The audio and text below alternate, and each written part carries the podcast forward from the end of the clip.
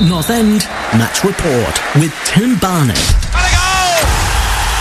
This is Tim Barnett from Glossop North End with a report from Glossop North End versus Runcorn Town in the FA Cup preliminary round on Saturday, the 31st of August.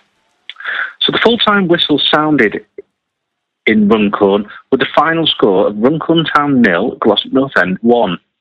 With scores level at the break at nil all, no real chances presented themselves in the second period, and the match deteriorated into a rather bad tempered affair with some ugly challenges from both sides and several players booked. Indeed, the vociferous protestations from the home bench were difficult to ignore and rather unpleasant at times.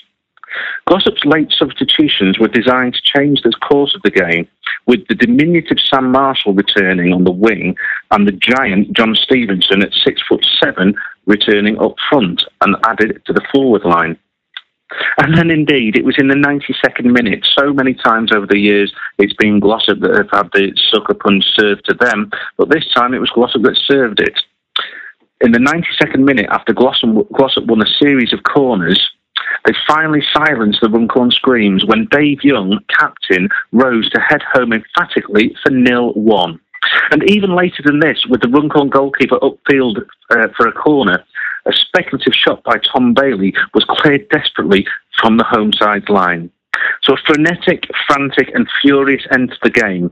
Full time score was Runcorn Town nil, Glossop North End one. Glossop North End progress to the next round of the FA Cup. Tim Barnett reporting for Glossop Radio. Glossop North End Match Report with Tim Barnett.